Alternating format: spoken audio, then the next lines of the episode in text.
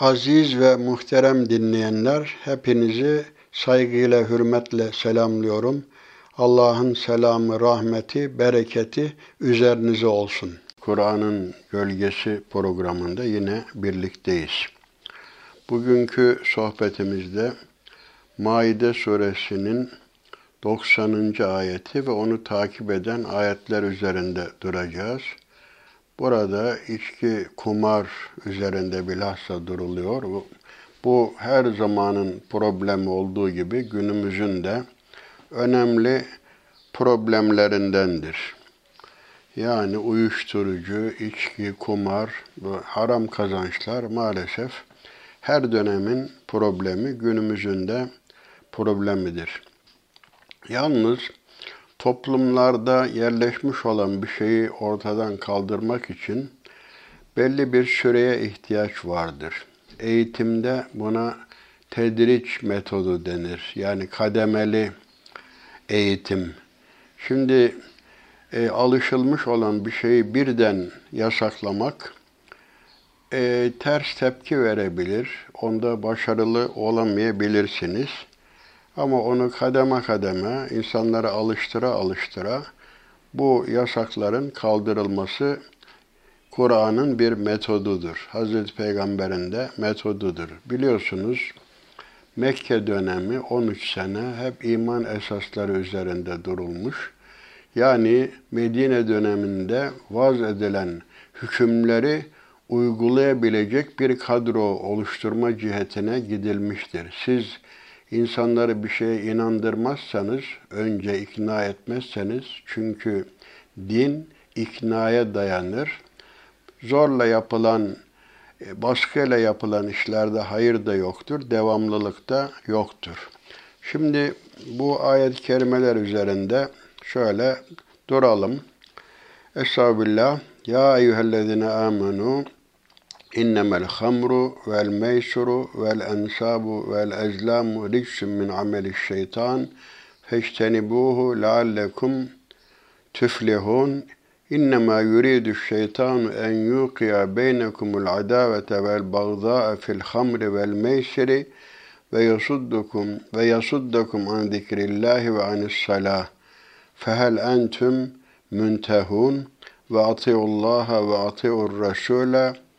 وَاحْذَرُوا فَاِنْ تَوَلَّيْتُمْ فَاعْلَمُوا اَنَّمَا عَلَى رَسُولِنَا الْبَلَاغُ الْمُب۪ينَ Evet, bu okuduğum ayet-i kerimelerde Cenab-ı Hak buyuruyor ki, Ey iman edenler, içki, kumar, dikili taşlar, fal okları, şeytanın işi iğrenç şeylerdir. Bunlar şeytani işlerdir. Bunlardan kaçının ki kurtuluşa eresiniz.'' Şeytan içki ve kumar yoluyla aranıza düşmanlık ve, ve kin sokmak, sizi Allah'ı anmaktan, zikretmekten ve namaz kılmaktan alıkoymak ister. Artık vazgeçtiniz değil mi? Fel entüm müntehun. Allah'a itaat edin, peygambere de itaat edin ve tedbirli olun. Eğer yüz çevirirseniz bilin ki elçimizin, peygamberimizin görevi açık biçimde tebliğ etmekten ibarettir. Evet, başta da söylediğim gibi bu içki ve kumar cahiliye toplumunda çok yaygındı. Yani bir bakıma hayatın vazgeçilmeziydi. Bunlar gerek zevk, keyif için gerekse ticaret kazanç vasıtası olarak uygulanırdı. Tabi söylediğim gibi İslam'da yükümlülüklerin tebliği, sorumlulukların tebliği ve insanın eğitim konularında tedricilik yani adım adım ilerleme yöntemi önemli bir yere sahiptir. Özellikle toplumda kökleşmiş uygulamaların bir anda sökülüp atılmasının meydana getireceği sarsıntı dikkate alınarak bazı buyruk ve yasaklar aşama aşama bildirilmiş. Bunların amaçlarının kavranmasına ve sindirilmesine imkan tanınmıştır. Tabii bu Kur'an'da nesih meselesinin de hikmetlerinden birisi de budur. Gerçi bu tartışılan bir konudur ama Yani biz bunu daha akla yatsın diye şöyle ifade edelim. Diyelim ki biz 150 e, kilometre ile 100 kilometre süratle giden bir arabayı arabaya birden fren yaparsak e, tepe takla olur. E, on, ama kademe kademe yavaş yavaş frene basarak durdurursak bizim bir pedagoji hocamız vardı. Koşan atı siz yavaştırmak, yavaşlatmak için evvela onun yularını ele geçirir. Onunla beraber biraz koşar. Ondan sonra siz yavaşlarsınız, o da yavaşlar. Bu eğitimde tedriç, kademe, e, adım adım ilerleme bir metottur. Bakın bunun yani içki neden bunu söylüyorum? Çünkü içki birden kaldırılmamıştır. Dört kademede kaldırılmıştır. Bunun da bunu açıklamak için bunları söylüyorum. Hazreti Ayşe validemizin şu sözleriyle bu hususu çok veciz bir biçimde ifade etmiştir. Hazreti Hatice validemiz bakın e, diyor ki şayet Kur'an'ın ilk ayetleri içki içmeyin ve zina etmeyin hükümlerini getirseydi insanlar Resulullah'ın tarafından etrafından dağıl, dağılırlardı. Yani bu onlara zor geleceği için ne yapmazlar? Dinlemezlerdi ama evvela dediğimiz gibi bir iman altyapısı oluşturmak, hükümleri kabul edecek, gönüllü olarak kabul edecek bir altyapı oluşturmak gerekirdi. İnanç hususunda da yani diyelim ki Resulullah Efendimiz İslam davetine Mekke'de put kırarak başlamamıştır. Neticede Kabe'de o zaman putlar vardı. Ama Resulullah Efendimiz Kabe'de namazda kılıyordu. O zaman gücü de yoktu. Toplum da buna hazır değildi. Ama neticede mücadele etti. 13 sene uğraştı. Ee, en sonunda işte Mekke fethedildi. Puta tapanlar o putları kendi elleriyle kırdılar. Eğer onlar kırmasaydı putlara tapanların gözü önünde Resulullah onları kırmaya kalksaydı bu başarılı olamazdı. Ters tepki verirdi. Şimdi bunun dört kademede e, kaldırıldığına dair e, Bakara suresinde 219-220. ayetlerde zaten bu ifade ediliyor. Estağfirullah. Yes'elûneke anil hamri vel meysir kul fîhime ismun kebirun ve menafi'u linnas ve ismuhuma ekberu min nef'ihima. Burada ve yeseluneke mâdâ yunfikun. Bu e, bir, birinci bundan önce de hani siz bu üzümle hurmalardan üzümlerden bir içecekler edinirsiniz filan. Yani bu da birinci kademesi budur. O orada efendim yani istifade ediyorsunuz. Bunlar şükrü gerektirir anlamında, sarhoşluğu teşvik anlamında söylenmiş değildir onlar.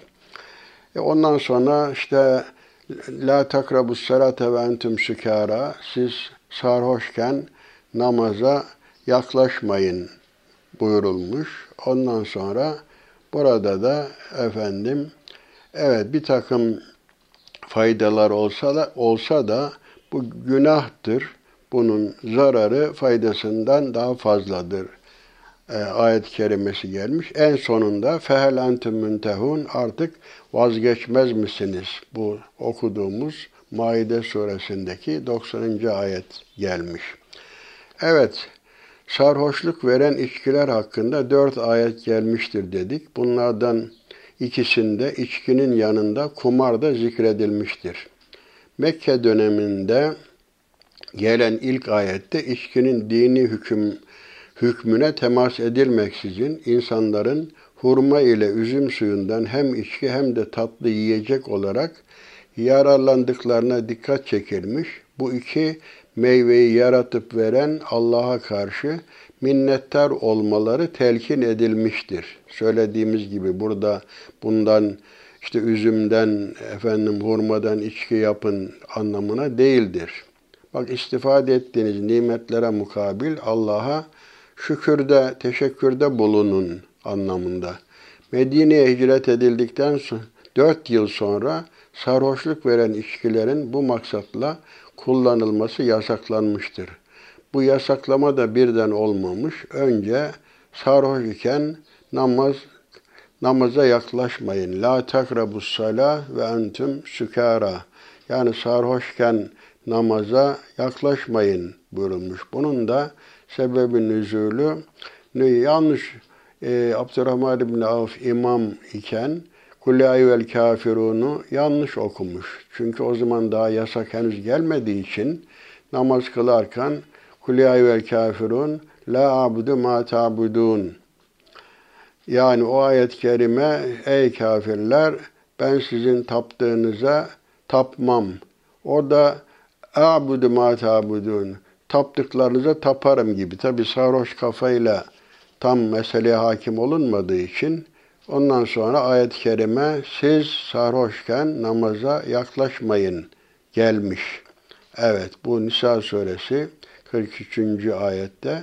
Sonra içki ve kumarın bazı faydaları bulunmakla beraber zararının daha büyük olduğu bildirilmiş ve böylece insanlar kesin yasaklamaya hazır hale getirilmiştir. İşte bu yeseluneke anil hamr kul fihime ismun kebirun ve menafi'u linnas.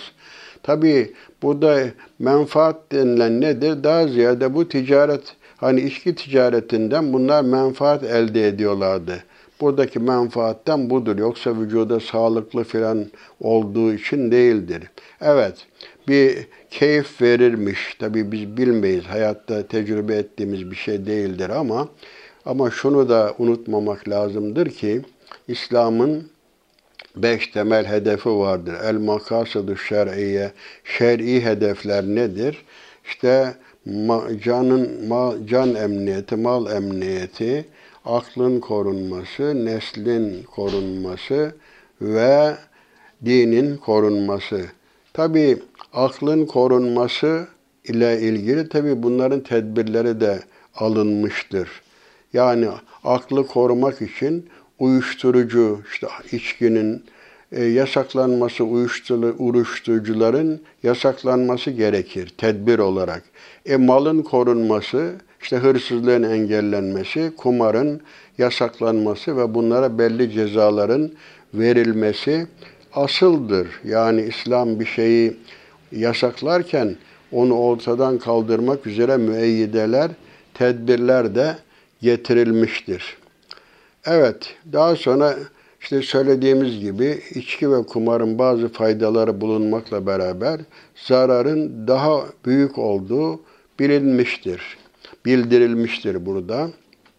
Nihayet içki kumar şeytanın işi iğrenç şeylerdir. Bunlardan kaçının ki kurtuluşa eresiniz. İşte bizim Maide suresinin 90. ayeti bu son nazil olan ayettir. Evet, içki ve kumar Müslümanlara kesin olarak haram kılınmıştı. O zaman bakın Müslümanlar bu Allah'ın emrine boyun eğmeye gönüllü olarak hazır hale geldikleri için e, bunu kolayca kabullenmişler bu yasağı ve kimin evinde ne varsa e, içki olarak hepsini dökmüşler. Rivayet edildiğine göre Medine sokaklarından haftalarca e, şarap akmış. Çünkü inteheyna ya Rabbi. Burada fehel entüm müntehun. Artık e, siz vazgeçmez misiniz ayet-i kerimesi gelince evet vazgeçtik ya Rabbi şeklinde e, ne oldu? E, teslim oldular ve bu yasak böylece yerine gelmiş oldu e, uygulanmış oldu. Eğer inandırılmamış olsalardı bu yasak e, birdenbire kalkmazdı. Evet, şimdi bu içki konusunda, e, kumar konusunda tabi söylenecek çok şey vardır. E, içkinin tabi Allah bir şey haram ettiyse mutlaka bir hikmeti vardır. İçkinin tarihten günümüze bilinen ve zaman içinde keşfedilen pek çok zararları vardır. Bunlar özet olarak şöyle sıralan, sıralanabilir. giderek alışkanlık yapar, bağımlılık yapar. Akıl ve iradenin doğru kullanılmasını engeller, düşmanlık ve kinin oluşmasına sebep olur, tartışmalara, kavgalara sebep olur, sarhoş alay konusu olur, itibarını, haysiyetini kaybeder. Yani Allah'ı anması, ibadete engel olur. Şuurunu kaybettiği için böyle nezih, temiz yaşama imkanından mahrum olur. Kendi e, parasını, sağlığını kaybetmiş olur. Efendim faydalı bir insan olmaktan çıkar. E bunu savunacak kimse olamaz. Günümüzde özellikle hani trafik kazalarında polisin ilk yaptığı şey nedir? Kaza yapan şoföre balon üfletmek. Yani bakalım bu alkol kullanmış mı, kullanmamış mı gibi. Çünkü alkol kullandıysa zaten otomatikman suçlu olarak kabul eder. Demek ki alkol almak doğru dürüst araba kullanmaya bile engeldir, tehlike arz eder. Hem kendisi için hem başkaları için e, tehlike arz eder. Hani faydası burada zararı faydasından çoktur. İşte söylediğimiz gibi fayda dediğini ticari ve ekonomik getirilerin bulunması ve bu kullanılan e, kullanana geçici zevk vermesidir. Evet, içki yasağı e, geldiğinde Medine'de kullanılan içki daha çok hurma suyundan yapılırdı. Üzüm suyundan ya, yapılan şarap ise Yemen, Taif ve Suriye'den getirilirdi. Medineliler bu iki içki dışında kuru hurma ve kuru üzümün üzerine sıcak su döküp bekleterek elde ettikleri şerbetle bal e, efendime söyleyeyim bal, mısır ve arpadan elde, elde ettikleri içkileri de kullanırlardı. Bütün bu içkilerin sarhoşluk veren çeşitleri Arapçada hamır kelimesiyle ifade edilmektedir. Evet, bunların ayrı ayrı işte isimleri vardır. Günümüzde işte bugün bir sürü sarhoş eden şeylerin isimleri vardır. Yani mühim olan burada aklın muhafaza edilmesi, e, iradenin korunmasıdır.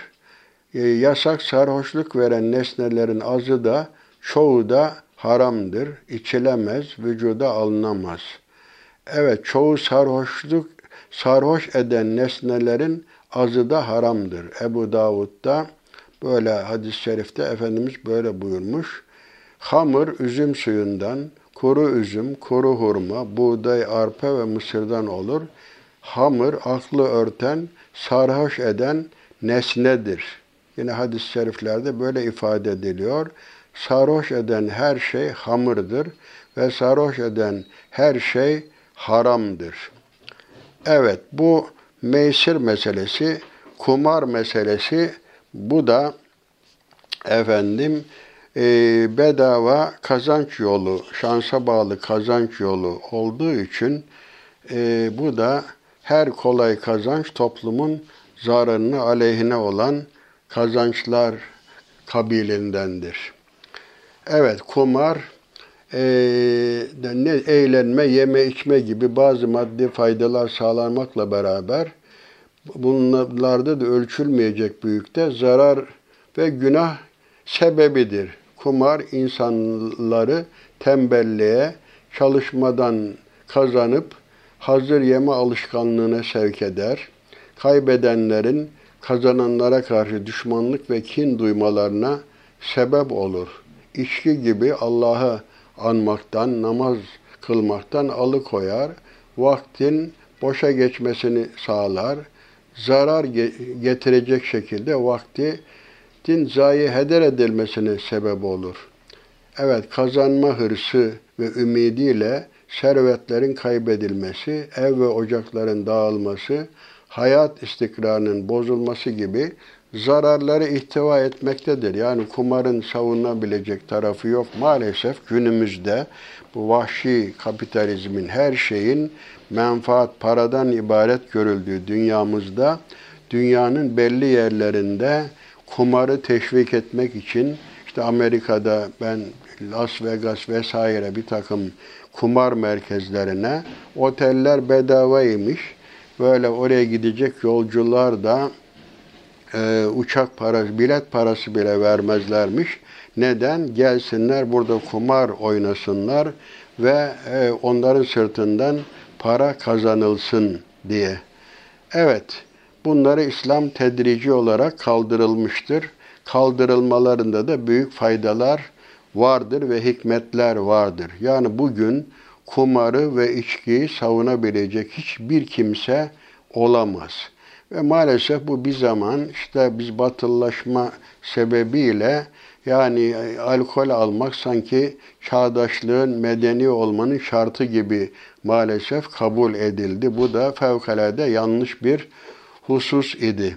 İslam'ın ilk muhatapları olan toplumda çok yaygın bulunan içki ve kumar alışkanlığı karşısında da tedrici yöntem esas alınmış. Önce insanların bunların kötülükleri üzerinde düşünüp bir yargıya ulaşmalarına fırsat tanınmıştır. Diğer taraftan kesin yasaklar getirilmeden önce imanın sağlam temeller üzerine oturması sağlanmış ve ilahi buyruklara mutlaka itaat gerektiği fikri zihinlere ve gönüllere yerleştirilmiştir. Dediğimiz gibi evvela bir iman altyapısı.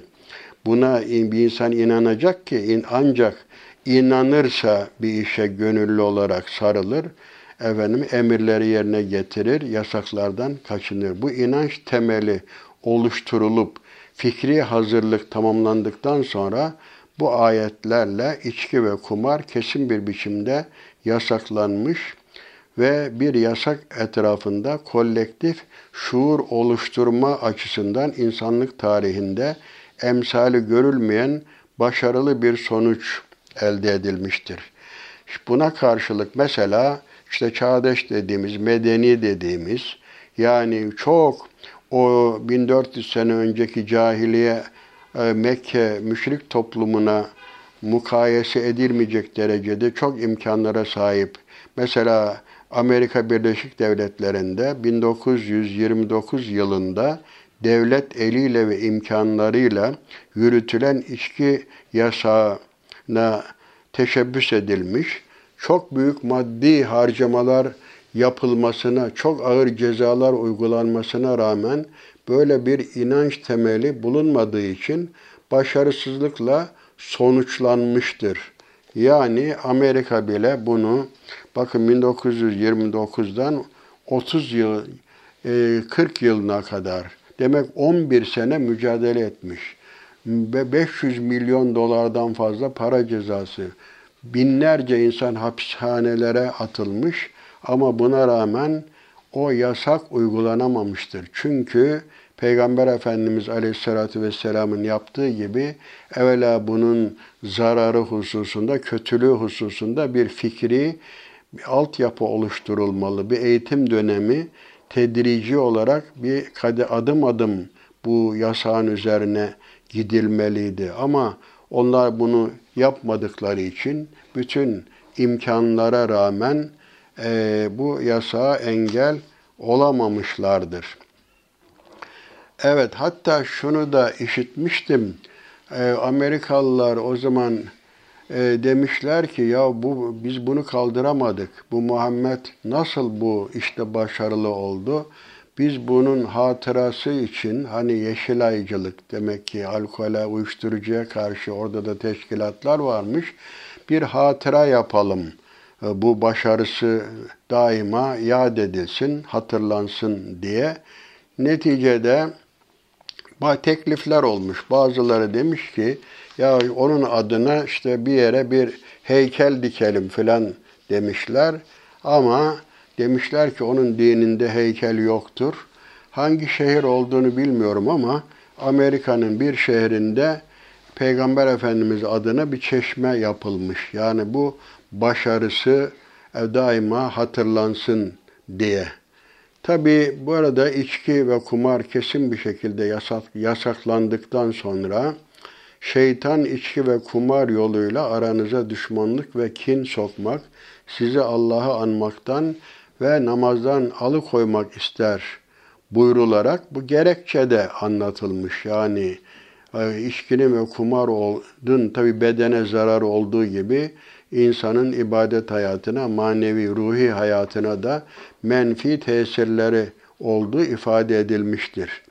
Evet, bunların yol açtığı ahlaki ve dini konulardaki zararlar hatırlatılmış. Ardından da toplum ve devlet baskısı gibi sebeplerle değil, iman etmiş, ikna olmuş bir Müslüman olarak bu yasaklara uyulması gerektiği vurgulanmış ve ondan sonra fehel entüm müntehun.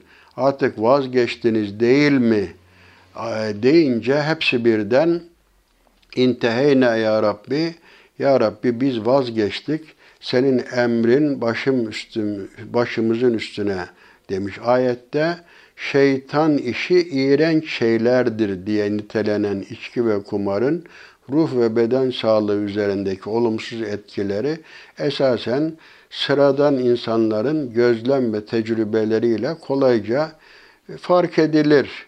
Yani deneysel bilim çevrelerindeki araştırmalar da bu konunun incelikleri üzerinde önemli tespitler yapmışlardır ve yapmaya bizim Türkiye'de de biliyorsunuz bununla ilgili Yeşilay e, cemiyeti kurulmuş ve alkolle mücadele konusunda baya başarılı neticeler, sonuçlar elde etmiştir. Evet bu sebeple olmalıdır ki ayette bunların daha çok sosyal hayatta açtığı yaralara ve dini hayata vurduğu darbeye değinilmiştir.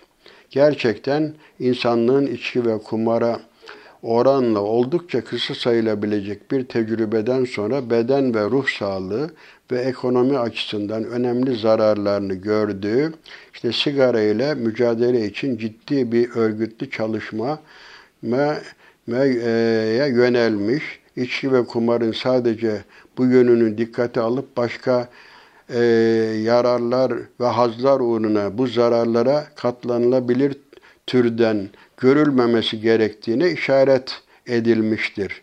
Evet, sigarada e, zararlı.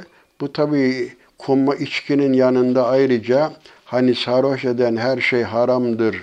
Azı da çoğu da buyruluyor. Maalesef bugün esrar eroin ticaretinden yani milyarlar dolar bu işlerin mafyaları var.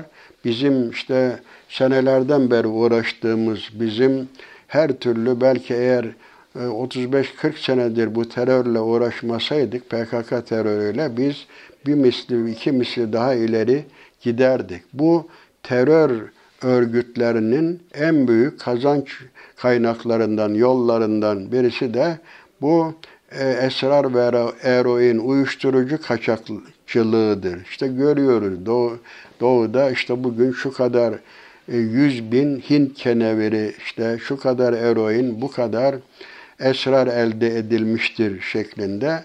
Bunlar böyle kötü olan fiillere sermaye yapılmaktadır. Kendileri hayırlı olmadığı için netice itibariyle bunlar kötü yollara alet edilmektedir. Şimdi tabii bu içki konusunda e, bu işte faiz, içki, kumar vesaire, rüşvet bunlar yasaklanmış ve bunların da niçin yasaklandığına dair gerekçeler söylenmiştir. Evet. Kumar meselesinde bu cahiliye toplumunda şöyle bir uygulama yapılırmış. Mesela veresiye bir deve satın alınır. Bu 28 parçaya bölünürmüş. 10 adet küçük ok, işte bu fal okları dediğimiz bu yedisine hisseler yazılırmış. Üçü de boş bırakılarak ağzı dar bir torba içine konurmuş bu fal okları. Oyuna katılanlar okları birer birer çekerler. Dolu çıkanlar hisselerini alırlar. Boş çıkanlar ise devenin parasını öderlermiş. Deve kesimine ve kumar oyununa hizmet edenlerle ziyafetten yararlanmak üzere kumar meclisine gelenler de devenin etinden istifade ederlermiş. Kumar eğlenme ve yeme içme gibi bazı maddi faydalar sağlamakla beraber bunlarla ölçülmeyecek büyüklükte zarar ve günah getirmektedir. Kumar söylediğimiz gibi insanları tembelliğe, çalışmadan kazanma ya yeme içme alışkanlığına sevk eder. Kaybedenlerin kazananlara karşı düşmanlık ve kin, nefret duygularını artırır. İbadetten uzaklaştırır. Allah'ı anmaktan, namazdan uzaklaştırır. Onun için şimdi günümüzde de piyango gibi bir takım kumar şeyleri e, tertipleniyor. İşte bu at yarışları vesaire, işte tavla oynamak vesaire bunlar yani e, karşılık kim kaybederse o ödüyor. Yani özet olarak diyebiliriz ki şansa bağlı olan kazançlar toplumun aleyhine olan kazançlardır. Bir insan helal yoldan kazanmalıdır. Bunda alın teri olmalı, göz nuru olmalı, akıl teri olmalıdır, el emeği olmalıdır. Peygamber Efendimiz Aleyhisselatü Vesselam nasırlı bir eli görünce efendim çoluk çocuğunun nafakasını kazanmak için çalışırken bu el nasır tuttu deyince Peygamber Efendimiz işte bu öpülecek eldir buyurmuş. Onun için bir insan e, çalışarak elinin emeğiyle geçinirse işte en güzel kazanç yolunu seçmiş demektir. Öyle hırsızlık yoluyla, kumar yoluyla, içki ticaretiyle böyle haram şeyler imal ederek bunu satış satarak menfaat elde etmek e, Müslümana da yakışmaz. Normal olarak insana da yakışmaz. Evet, hadis-i şerifler bu konuda çeşitli hadisler var. Zaten söylediğimiz gibi helal kazanç asıldır. Hiç kimse elinin emeğiyle kazandığından daha hayırlı bir rızık asla yememiştir. Allah peygamberi Davud aleyhisselam da kendi elinin emeğini yerdi. Bütün peygamberlerin aşağı yukarı meslekleri vardı. Peygamber Efendimiz aleyhissalatü vesselam da ticaretle uğraşmış. Hatice validemizin kervanlarıyla ticaret yapmış. Amcası Ebu Talip'le de biliyorsunuz Şam'a seyahat etmiş ticaret maksadıyla. Evet, bu Abdurrahman bin Amr'dan nakledildiğine göre Hazreti Peygamber şarabı, kumarı, tavlayı ve darıdan yapılmış içkiyi yasaklamıştır. Bu şarap, hamır diye buyuruluyor. Hamır aynı zamanda e, başörtüsüne de hamur yani aklı örttüğü için e, bu isim verilmiştir. Gerçekten aklı, iradeyi örtüyor. E, şöyle bir rivayet de var. Hazreti Ayşe validemizden naklediliyor. Bu mahallesinin sakinlerinden birinin evinde e, tavlı olduğu bilgisi Hazreti Ayşe'ye ulaştırıldığında eğer onu evinizden çıkarmazsanız ben sizi mahallemden çıkarırım diye onlara haber gönderdi ve onları bu davranışına karşı çıktı.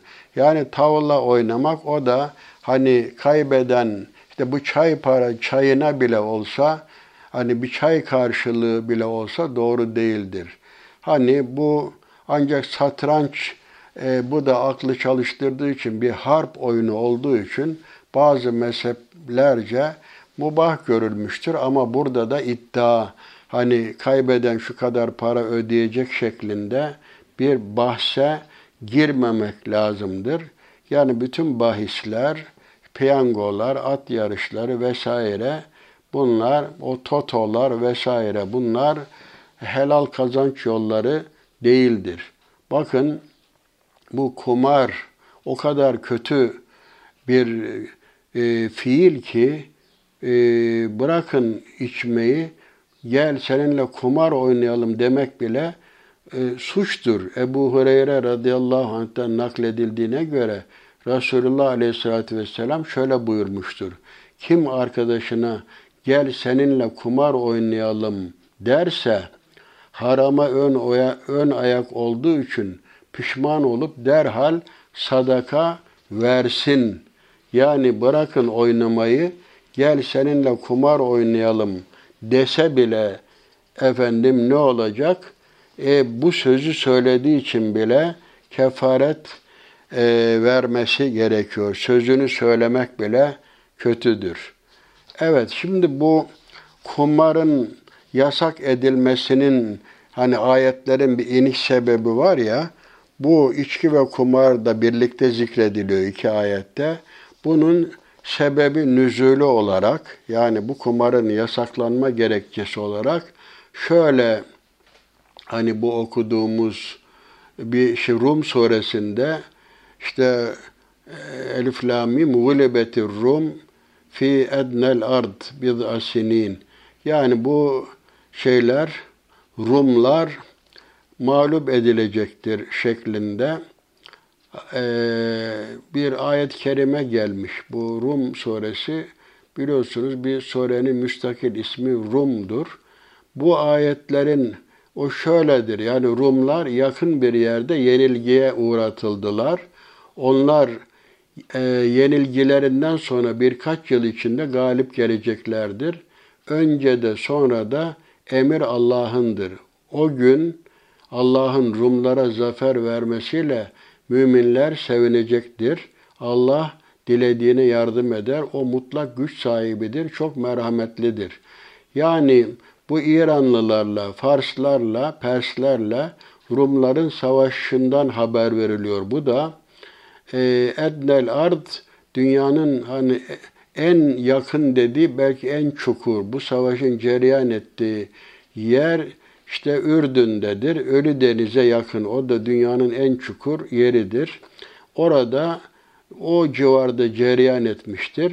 Müslümanların yani Hristiyanların kazanmasını niye sevinecekler?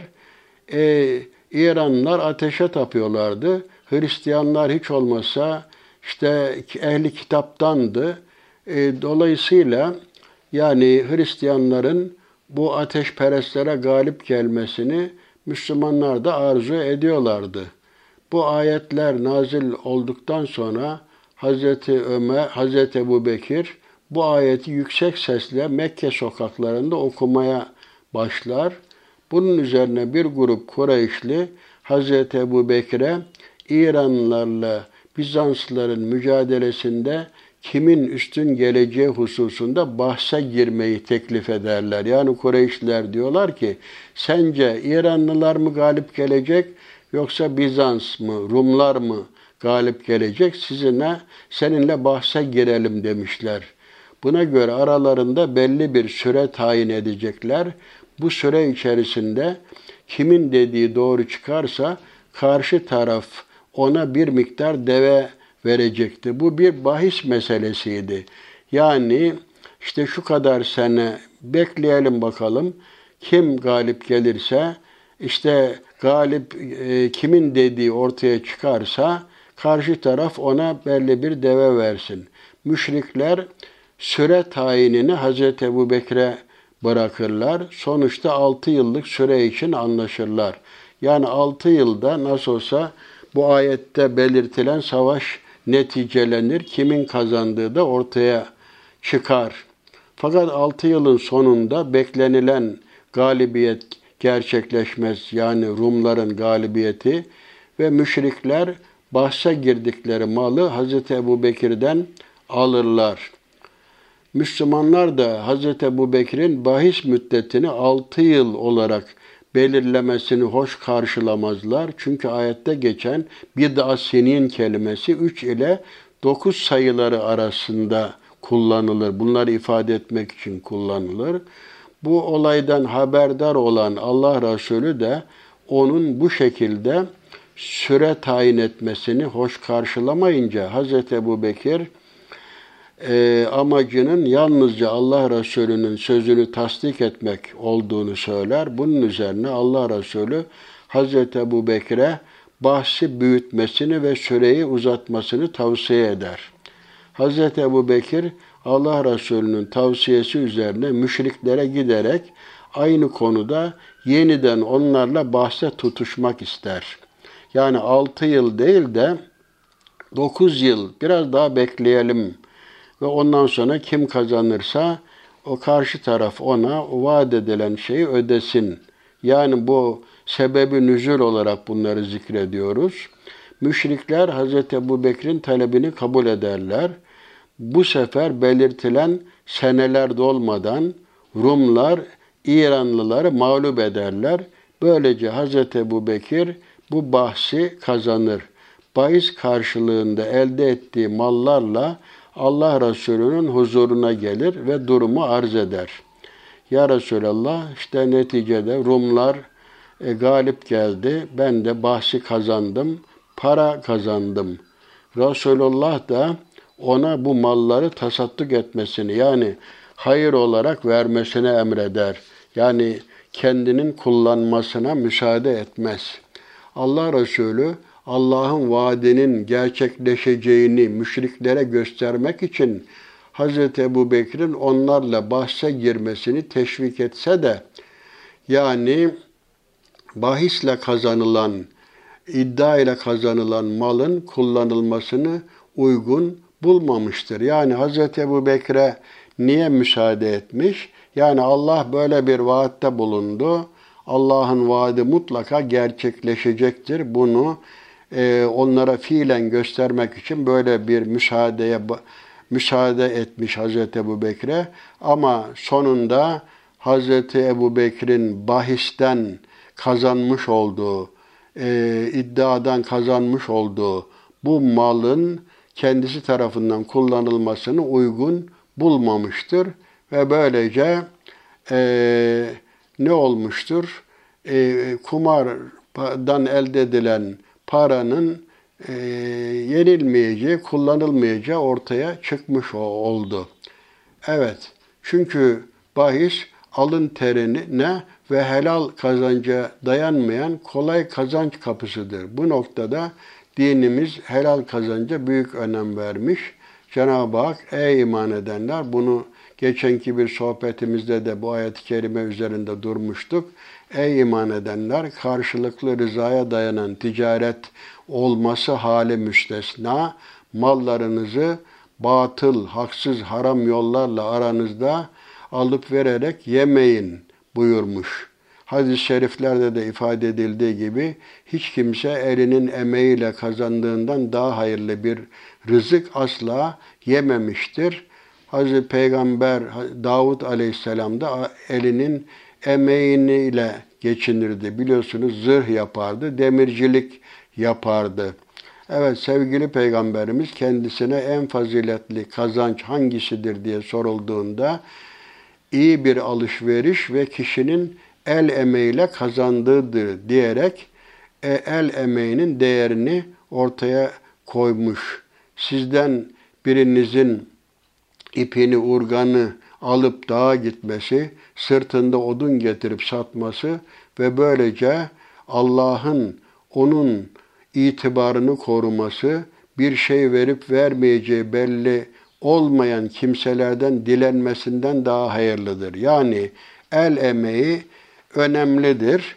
Yani dilencilik de İslam'da asla hoş karşılanmamıştır. Karşılanması da söz konusu değildir.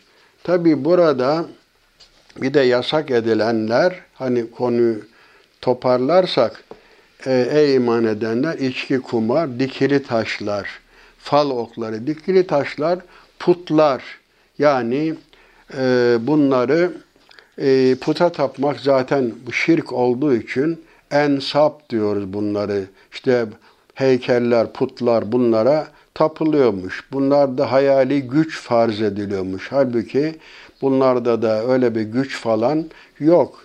İşte Arabistan'da putlar yaygındı. Kabe'nin içinde de vardı. Civarında Menat diye bir put var. Orada kurban kesilirdi. Ama Arabistan'ın en büyük putu Taif'te Lat putuydu. Taif fethedildiği zaman Peygamber Efendimiz o putu yıktırmıştır.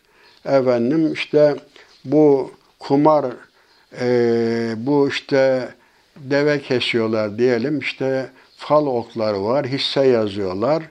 E, boş çıkanlar işte bu şeyi, deveyi nin parasını ödüyorlar. Güya Bunları da dağıtıyorlarmış kendi aralarında. Sanki iyilik yapıyormuş gibi. Efendim e, işte ziyafet kendi aralarında eğlence, fakir fukaraya da bir şey dağıtılmış. Bu niyetle bile olsa efendim kumarın e, her türlüsü efendim işte bugün piyangoyu savunanlar da e, işte bu bir sosyal yardımlaşmadır falan diyorlar. Öyle bir yardımlaşma piyango bileti alan benim hayırım olsun diye almıyor. Mutlaka bana bir şey çıksın hesabıyla ne yapıyor? E, alıyor. Onun için böyle haram kazançlardan uzak durmak lazımdır. Evet, konuyu toparlayacak olursak Cenab-ı Hak Maide suresinin 90. ve o takip eden ayet-i kerimelerde ne buyruluyor? Ey iman edenler, içki, kumar, dikili taşlar, fal okları, şeytan işi iğrenç şeylerdir. Bunlar şeytanların teşvikiyle olur. Zaten şeytanlar insanları kötülüğe, haram kazançlara teşvik ederler. Bunlardan kaçının ki kurtuluşa eresiniz.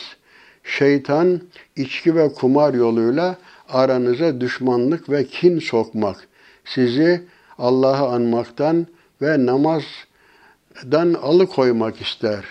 Ve artık vazgeçtiniz değil mi?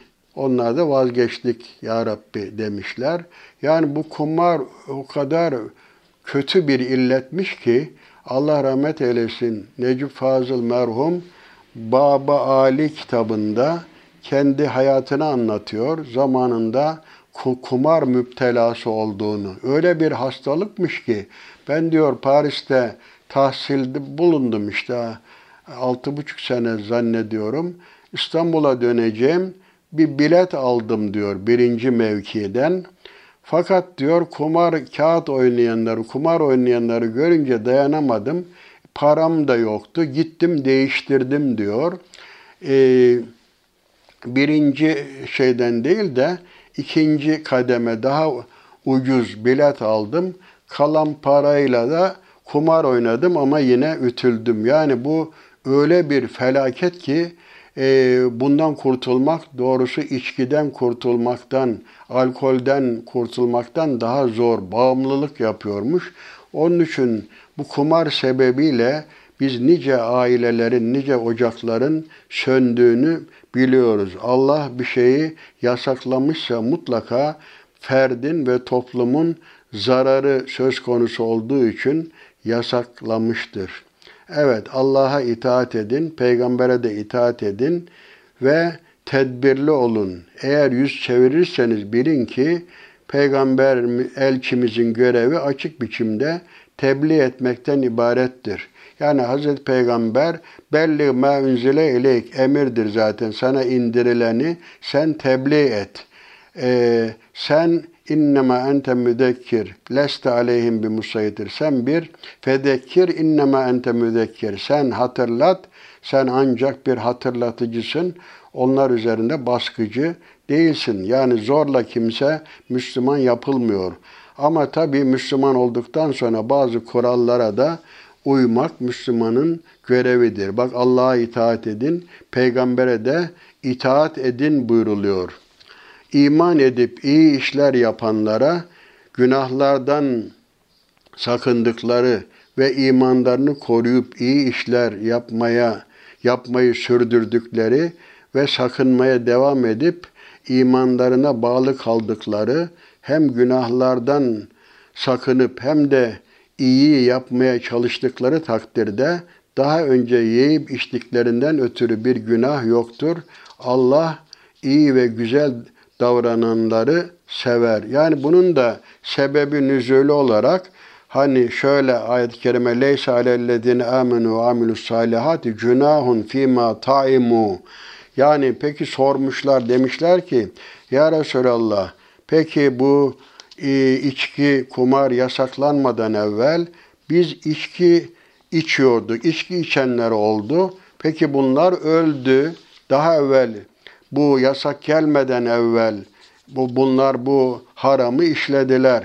Bunların durumu ne olacak diye sorduklarında cevaben işte bu ayet-i kerime 93. ayet-i kerime iman edip iyi işler yapanlara günahlardan sakındıkları ve imanlarını koruyup iyi işler yapmayı sürdürdükleri, sakınmaya devam edip imanlarına bağlı kaldıkları, hem günahlardan sakınıp hem de iyi yapmaya çalıştıkları takdirde daha önce yiyip içtiklerinden ötürü bir günah yoktur, söz konusu değildir. Zaten el İslamu yecubbu ma kablehu İslam daha önce işlenen günahları ne yapar?